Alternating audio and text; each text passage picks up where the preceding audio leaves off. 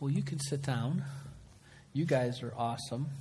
And today it's actually you guys are awesome. Great job. You did it without the girls. That had to be tough. We survived worship without the girls. It was still glorious. You know, I had a new experience today. I actually worshiped in here. Is anybody a snow skier? I know Millie's a snow skier. You might know what snow plowing is. I felt the need to put my feet like this to keep myself from sliding down the mountain. Ed, I'm going to steal your stool. Well, I think, I think, I hope that I'll be quick today because I want us to pray together corporately. I felt like the Lord really wanted us to pray together today. So if I seem like I'm going really fast, it's on purpose.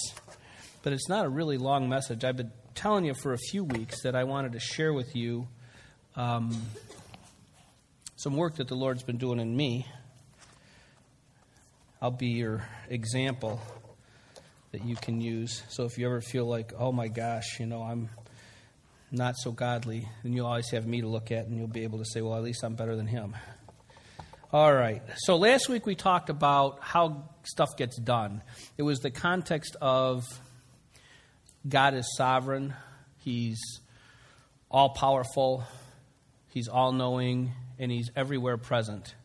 And in His, I'm not sure of the right tense of the word, sovereignness, and in His ability, there is no reason for God to need you or I for anything. But because He's God, and because He can set things up however He wants, He chooses, in many, many, many cases, and Scripture will bear this out, to get the things done that He wants done through His people.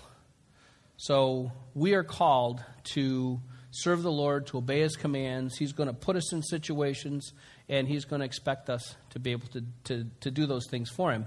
Today, we're going to talk about how He gets us done so that we're actually in a place where we can be useful. You know, you can be a brand new Christian, but that light might still be kind of under the basket a little bit. So there might be some situations that, that God might not put you in as a brand new Christian that He might as a seasoned veteran. And today we'll talk just quickly about the process of how He gets you there. Um, all of this is because I wanted to tell you the story about how He's been working through me in a, in a particular area, and I wanted to make sure that it was in the context of how God really does stuff. So um, last week, oh, I'm in charge of this. I keep forgetting. This is why Daniel didn't take this thing and do one of those Chuck Berry things because he would have broke my clicker. So, how we get done. Last week, the kind of all encompassing passage of Scripture that really showed um, the truth in the message was in John chapter 15. And I'm not going to read all the Scripture, but in verse 2 it says, Every branch in me, remember, Jesus is the vine, we're the branch. If we don't abide in him, we can do nothing. Everything, He is the source for everything we do as Christians. So we have to abide. Every branch in me that does not bear fruit, He, the Father, takes away. And every branch that bears fruit, He prunes it so that it may bear more fruit. So today, talk a little bit about that pruning process. Sometimes it's beautiful. I've had, that I'm aware of, two areas of my life that were very, very ungodly that just disappeared. I didn't even know they were gone. I never asked God to take them away. They just disappeared. But there's other areas of my life, like we'll talk about today, that God's got to work. He's got to prune me, and there's a process that He follows. So that's the context we're going to take. And from the big picture last week, we drilled down into kind of how does He prune us. Look at four scriptures, and you can see a pattern here. 2 Corinthians 3:18. But we all, with unveiled face, beholding as in a mirror the glory of the Lord, are being transformed into the same image, that of the Lord, from glory to glory, just as from the Lord the Spirit. Romans 8 29, this is the first half of the verse. For those whom he foreknew, he also predestined to become conformed to the image of his Son. 1 Peter chapter 4, verses 1 and 2. Therefore, since Christ has suffered in the flesh, arm yourselves also with the same purpose. Because he who has suffered in the flesh has ceased from sin, so as to live the rest of the time in the flesh, no longer for the lusts of men, but for the will of God. And finally, Luke chapter 9 and verse 23. And he was saying to them all, If anyone wishes to come after me, he must deny himself and take up his cross daily and follow me. I love, as I'm learning to move with the Lord and share messages with you, how there's probably 50 scriptures that God could have made his point with, but these are the ones that he gave me. And I think it's because they're consistent with the way he's wired me. If Kirk or Chris or Teresa or somebody was preaching the same message, you might see four or five completely different scriptures, but God could get us all to the same place. I think it's really, really cool. So let's just take a quick minute and look at these four. The first two, 2 Corinthians 3 and Romans 8, talk about a, a, a process and a goal of us being like Jesus. And the next one talks about in 1 Peter, it's where it says uh, the rest of the time in the flesh, no longer for the lusts of men, it's not talking about living, you know, in the flesh, where we talk about being in our flesh versus in the spirit. It's talking about in this fleshly thing that carries us around while we're on this earth. So the rest of the time that we're here, that we would live no longer for the lusts of men, but for the will of God. And then this last one was always one that made me happy to be a Christian denying myself, taking up my cross daily and following Jesus. You see a little pattern in there? So, from these scriptures, we learn some stuff. First, we participate with the Holy Spirit to be transformed. The process of transformation is from glory to glory through suffering in this flesh as we deny ourselves and daily carry our crosses, so that we cease from sin and are ultimately conformed to the image of Christ to live for the will of God. So, the process of us becoming useful for God as He continually takes us through this transformation. Transformation, by the way, is the process. Confirmation, the becoming conformed to, is actually the goal. So ultimately, we would be a perfect representation of Christ. We would be conformed to His image exactly. On our way to that place, we're being transformed from glory to glory. That we would cease from sin and are ultimately transformed to His image, living for the will of God. Well, there was something else I thought I wanted to mention for you.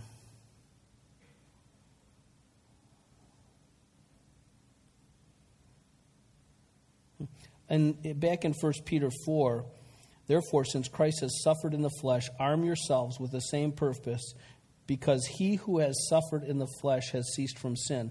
That he is not a capital H he, that's a lower H he. That's, that's me he, or you she, uh, whatever the case might be. So he's not talking about Jesus. Peter is talking about the man that has suffered in the flesh, has ceased from sin. Okay move on. From glory to glory. That's a scripture that I've always liked. It's funny, there's scriptures that I didn't like, like the one that says that I have to deny myself and daily pick up my cross and follow Jesus. It doesn't sound like much fun. Glory to glory always sounded like really cool. I'm all about glory. God's glory, me in the middle of it, me experiencing it, it through me. Any kind of way glory, I'm always happy about. As I start to understand the scriptures more, the glory is still cool, but it doesn't come by itself. Glory comes as a part of this process. So if you look at from glory to glory, you see that glorification follows crucifixion. If you look at the example of Jesus, he lived the perfect life. He was, cru- he was beaten. He was crucified. He was buried in the tomb. He was resurrected and then ultimately glorified as he was taken up and seated at the right hand of the Father in heaven. Glorification seems to follow crucifixion. Crucifixion happens on the cross. The cross is where stuff dies. We suffer as we die to ourself. And ultimately, the glory comes from being of useful value to the Lord. Now, this is, this is my personal opinion. There's probably others that are perfectly valid, but personally, the glory to glory comes from being of useful value to the Lord, experiencing the joy of being used by the Lord, and becoming more like the Lord.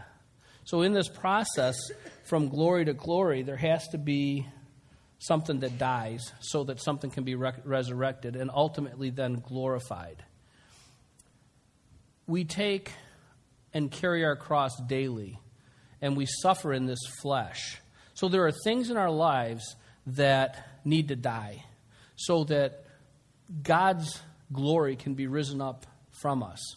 And that's the kind of the, the story I want to tell today is I captured it actually happening with me. Sometimes, like I had a few things I told you about that God just took them.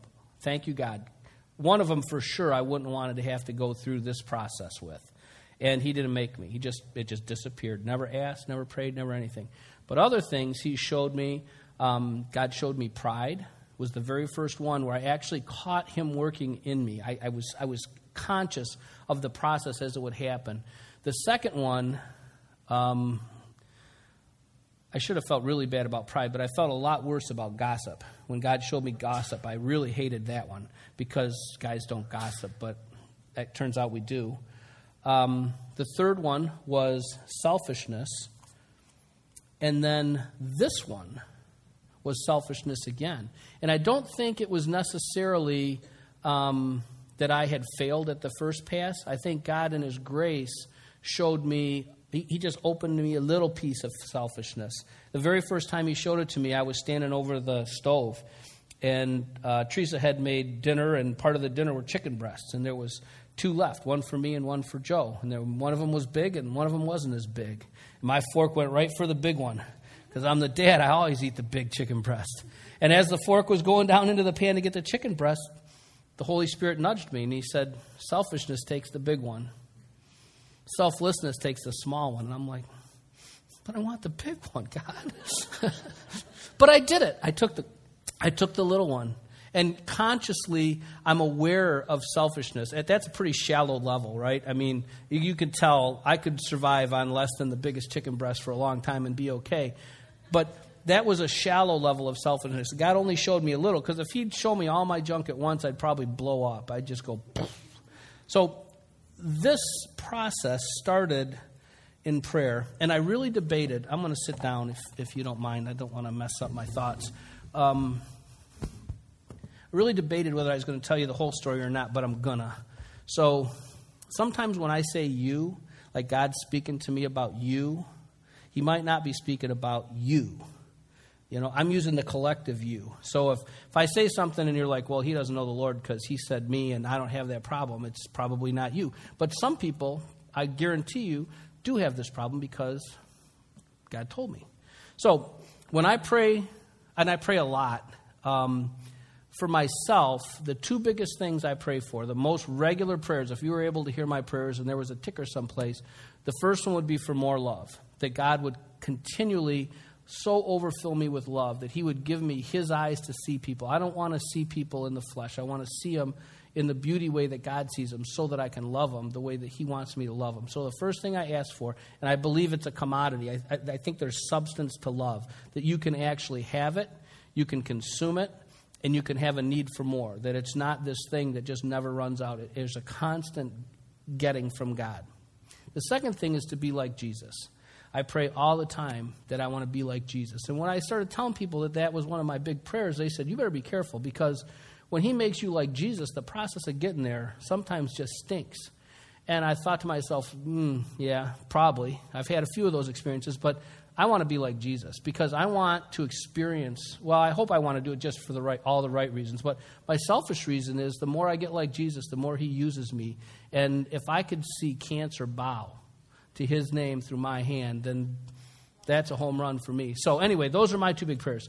When I'm praying for you, it's because I want you to be like how I want to be, I guess. They're very similar. I pray for more love and also for a greater revelation of how much God loves you so that you would be founded in the knowledge of God's love for you, which is so amazing. But there's a whole lot of stuff that that tries to keep you from understanding it. So I pray a lot that you would not only get that love that you'd be able to share, but that you would get the full revelation of how much God loves you.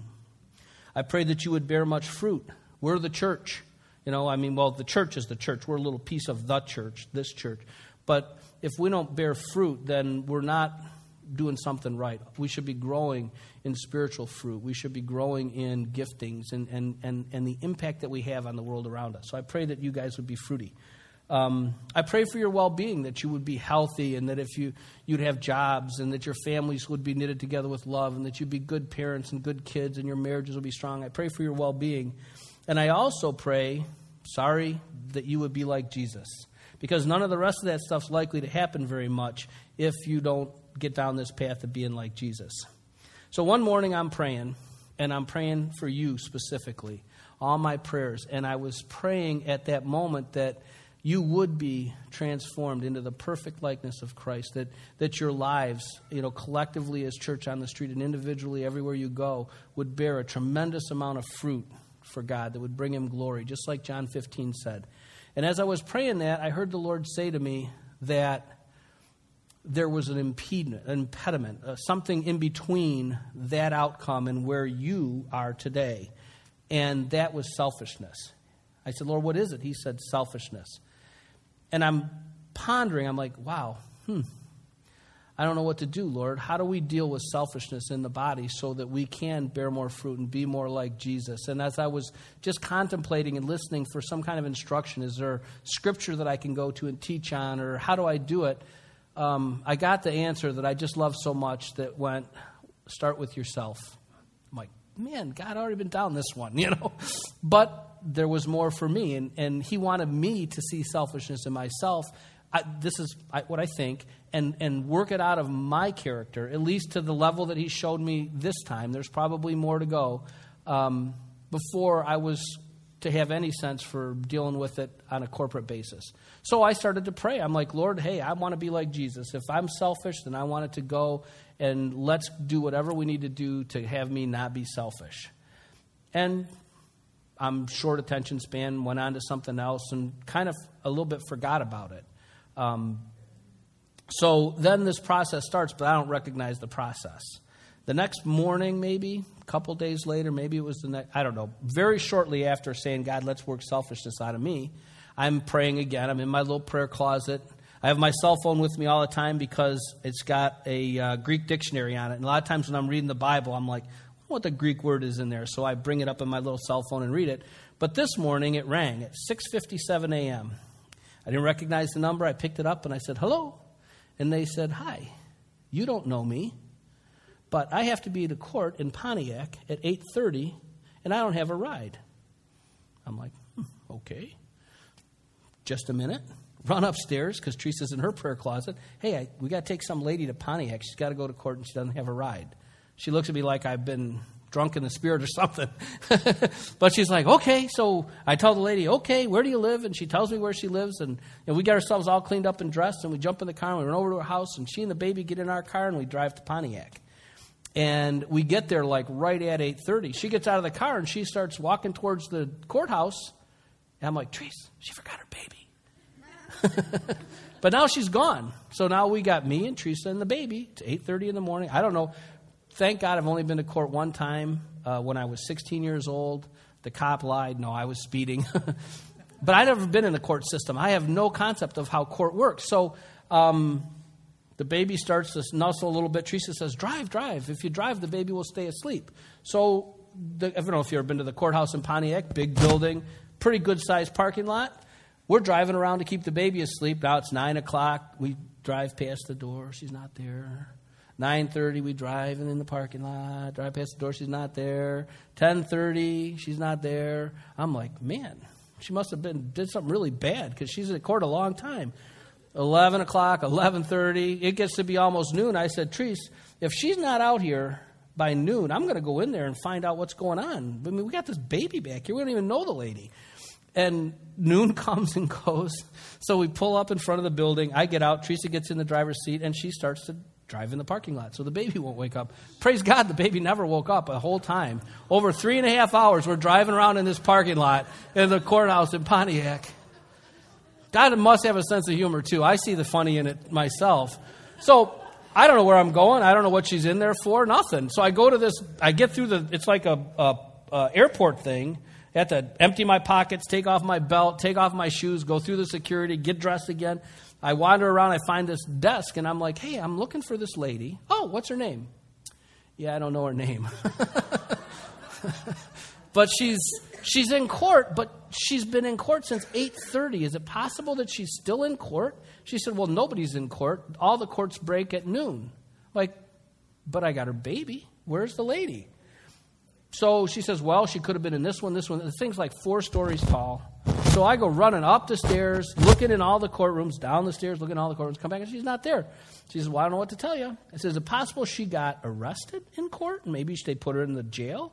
They call down, there's no one in the jail. I'm wandering back to get Teresa, and I notice you can come in this way go through the security and you can go right out the backside. I'm like, that lady left the place. Some guy was waiting on the other side and she left us with her kid. Holy smokes. Well, it turns out I get out to the curb and there's Teresa with the lady. Turns out she never had court. I don't know what happened, why she didn't have court. She's in there for three and a half hours.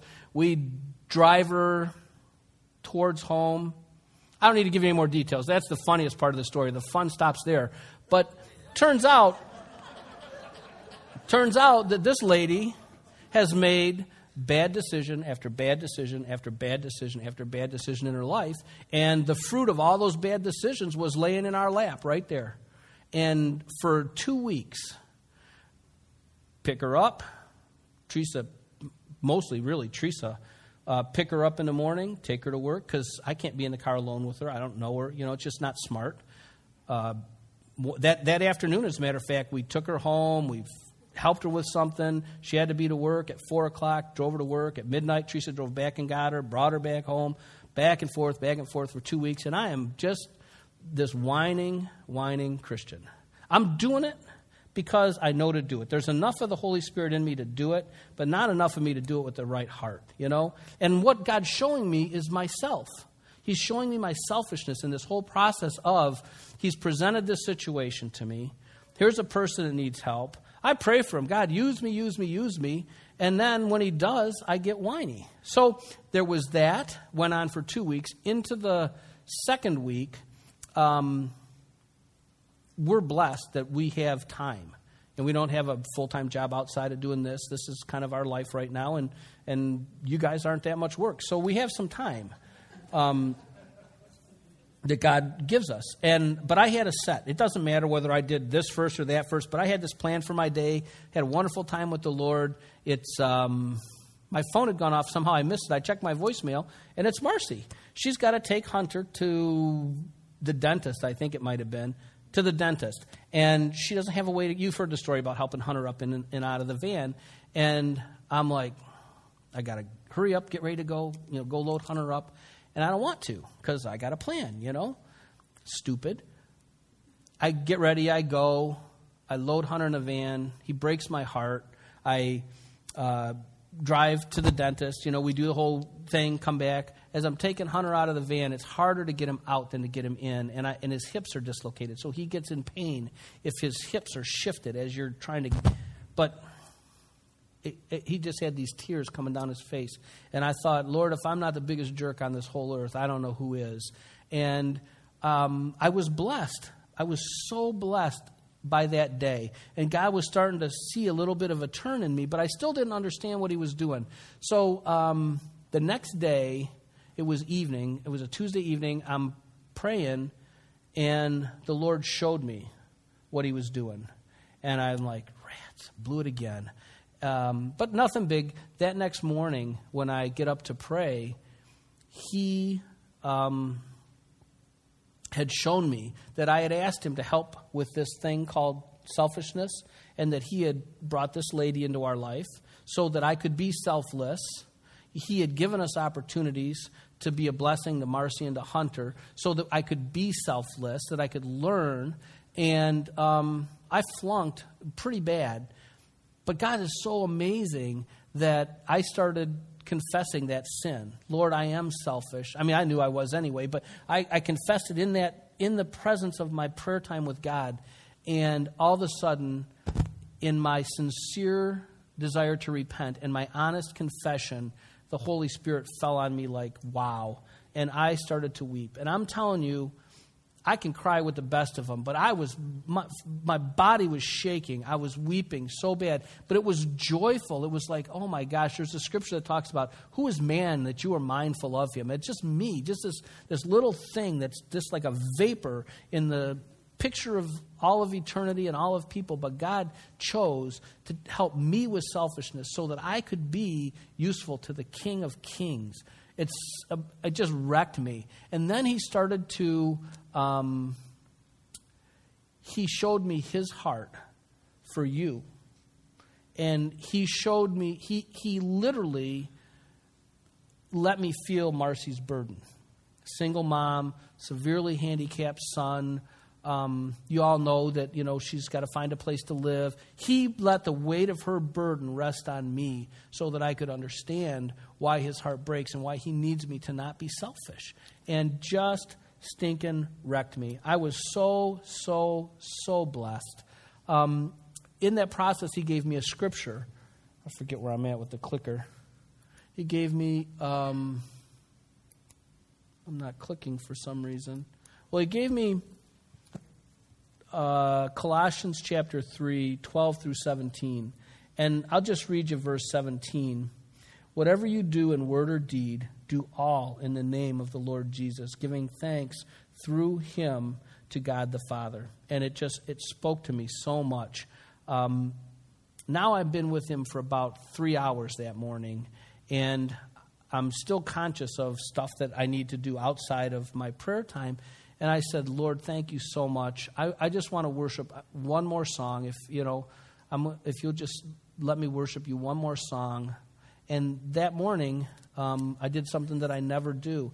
I have a list of songs. Are we back on? Okay. So that's the, that's the course of Scripture. I have about 170 songs that just they, they're on this big playlist, and they can't get on there if they don't move me to a place of worship. I listen to them, and I and I, I think about them. And if my heart doesn't move towards the Lord, it doesn't get to be on that list. So whenever I'm praying with music or I'm worshiping the Lord in my prayer closet, it's those 170 songs set on shuffle, you know, round and round. There's enough of them in there that I don't get the same one so often I get sick of it. But this morning, I didn't do that. For some reason, I was um, listening to a Hillsong CD. So I said, Lord, let me have just one more song of worship and then I think I have to get up and get on with my day. And about 20 seconds later, the next song started, and I'll play you uh, in one second. I'll play you the um, the first part of it.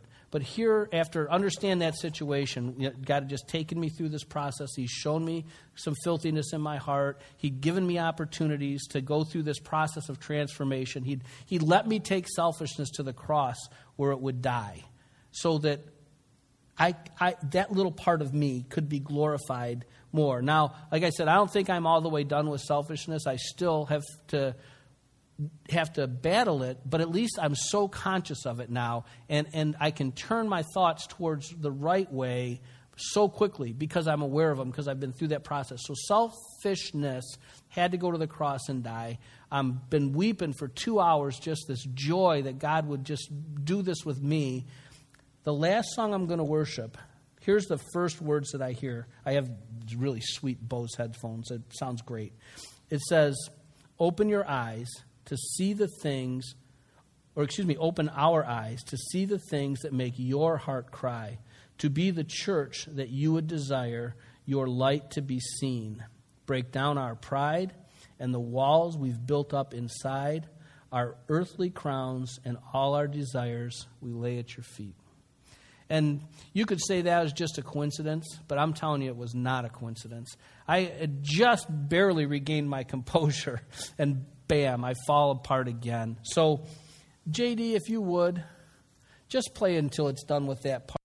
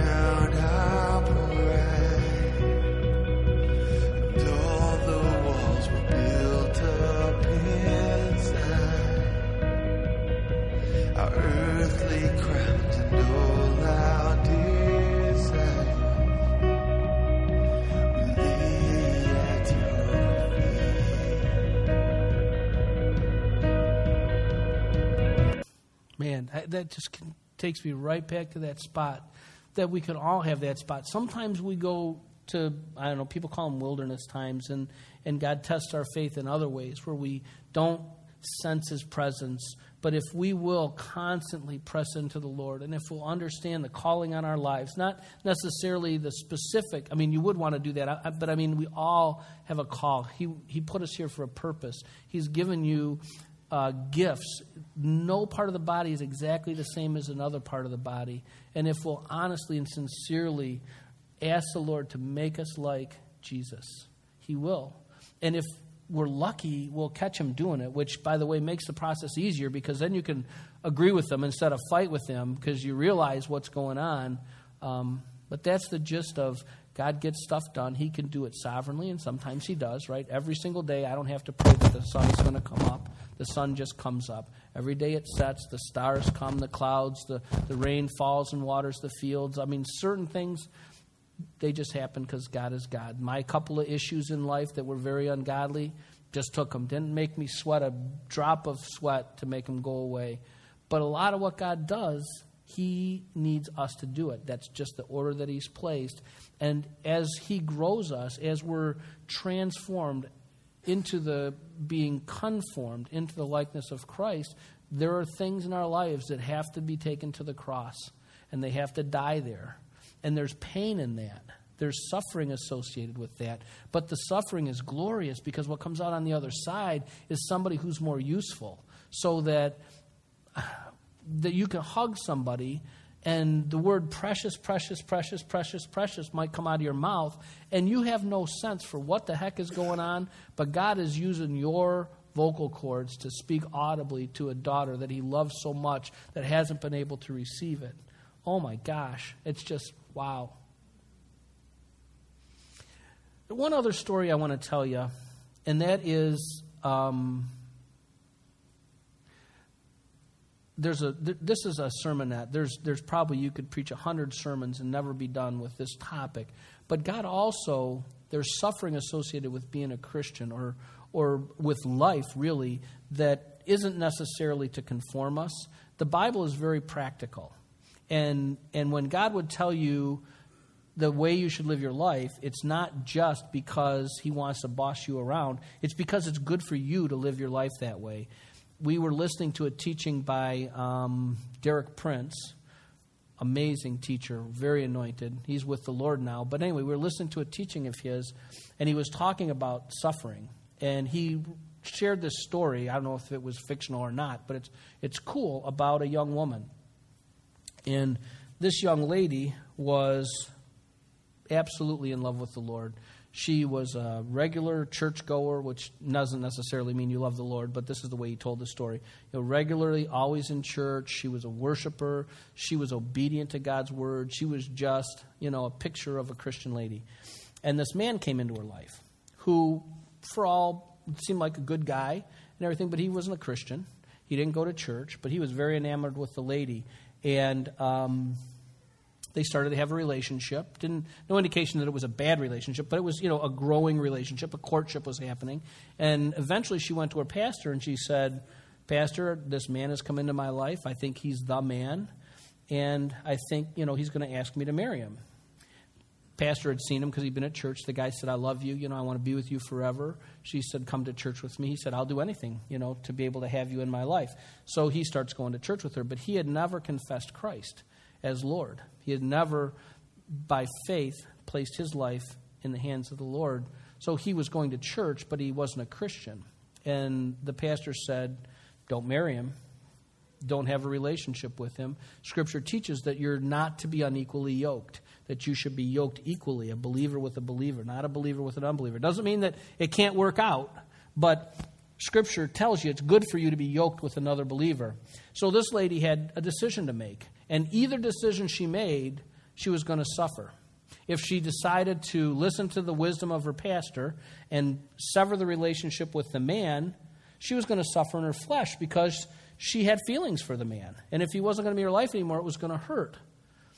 But if she made the other decision, she was very likely going to suffer as well because she would have been unequally yoked. And maybe they would have gotten married and likely they would have had children. And maybe five or 10 or 15 years down the road, they would have been harder and harder for him to come to church, let's say, because now he has her. The, the reason he went to church was to get her.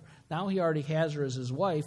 And if ultimately the marriage failed, now there's children involved, um, there's hurt, there's pain, there's all this stuff, there's years lost because of that. So there's going to be suffering on her part, likely either way. If she severs the relationship, there's going to be the pain of not having the guy anymore. If she keeps the relationship, ultimately, because they're unequally yoked, there's going to be pain in the relationship, and then if it breaks up, ultimately in the in the breaking up. So there's two things where you see suffering. Sometimes we suffer in our flesh as the Lord is tra- using that process of transformation that we would be conformed to the likeness of Jesus. But sometimes it's just because it's good for us and it's practical, and and you can see the immediate pain sometimes if you were to follow what God would tell you to do. But it's a lot harder to see the longer term. So be conscious of that as well, okay?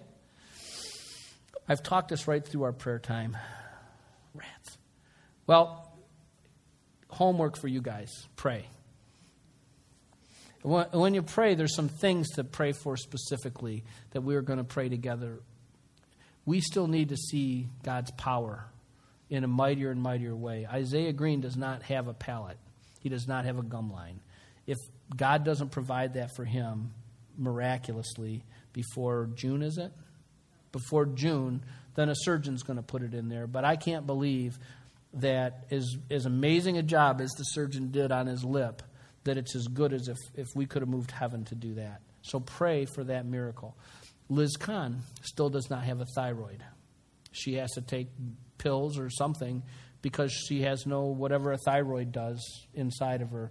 Pray that Liz would get a thyroid. Pray for favor in our community here. We have people in our family that, not named Brady, named Kotz, the family of church on the street, that need jobs. God can make jobs for us. And it's not that God, maybe He's testing, I don't know. You know, Scripture says the testing of your faith your faith is going to be tested. So there, there's probably a process that God will work in these things, but we can move His hand. People need to have jobs. They need to have jobs that they can live a reasonable life, that they can support a family, that, that they can be generous when God gives them opportunities to be generous. So pray that people that need jobs would have jobs. That's probably a good list to start with. Am I missing anything important, Treese? Oh, Bailey, yeah, forgive me. Bailey Dickerson, I don't even know how to, I don't want to claim autism, has the symptoms of autism, and they need to go. Nothing is impossible with God. Uh, Down syndrome has been cured. There are, there are verified cases of people that had Down syndrome that through the power of prayer and the anointing of God, they don't have it anymore. There's people that had autism that don't have it anymore. I don't know what stands between God's will for Bailey, God's will for Liz, God's will for Isaiah, God's will for the people that need a job, and us. But God says in His Word that we need to pray and we need to continuously pray and not be discouraged. He, he tells us in parables, He tells us directly where He says, continually ask, continually seek, continually knock. He, he teaches us in the uh, parable of the Unjust Judge, I think is its, its title, about this lady who's persistent, persistent, persistent after this judge because she needs justice in her life. And the judge could care less. He doesn't care about God, he doesn't care about man, he's an unjust judge. judge. But she is pestering him to the point where he can't stand it anymore, and he gives her the justice that she deserves. Now, God isn't like that. God isn't that judge. But there's evil in this world. There's things that oppose our prayers. And I think He's trying to teach us that you're chipping away, you're chipping away, you're chipping away. Don't be discouraged. Pray, pray, pray, and you'll see. Okay? All right, let's just pray a little bit. Lord, thank you for this day. Thank you for all these amazing people, God. I, I just think we have to be the most blessed church ever. I pray that all the churches are the most blessed church, Lord, that your spirit would flow and move and be free in every church, everywhere, God, that your church, Lord Jesus, would be powerful and mighty and, and able, Lord, empowered by you. That we would be a praying church, Lord, that we wouldn't be discouraged, we wouldn't grow weary, that your Spirit will constantly refresh us, Lord. Refresh us, refresh us. Keep us full, Lord. I pray that, that we would be fruitful, that we would be transformed into the likeness of Jesus, that those rivers of living water would be just gushing more and more and more out of our innermost places as your Spirit flows through us and, and touches the world around us. Lord, I thank you for the relationship that you're starting with us here uh, in the school district. I pray for your favor to reign in this place, Lord. I pray that Principal Kramer would have a sense for however you measure the health of a high school, Lord. And, and I just declare by the presence of your Spirit here and of praying Christians that, that that's going to get better. It's going to move up and to the right. That, that teachers will feel like they're appreciated, Lord. That no, that they will be appreciated, and that's why they'll feel that way, Lord that the students will be hungry and eager to learn, and, and that the, the staff and the teachers will be creative and, and they'll have new and interesting ways to teach, Lord, and that every child will be reached, that no, no child in this school who maybe has a little different slant on how they learn wouldn't be reached by the teachers so that they can grow. Lord, I pray that they grow in character, that the character of the students and the staff at Lake Fenton High School would continually be raised higher and higher and higher, and that this place would be a beacon and a light for other people to aspire to, other schools, other families. Matter of fact, that, that if you own a house in the Lake Fenton School District, that your property value would increase because the quality of what happens with the children in this school is so different from any place else. Thank you for your son. Thank you for your love. Bless us as we go through our day. Everything again we pray in Jesus' name. Amen. We love you. Have an awesome rest of your Sunday. See you next week or sooner. Bye bye.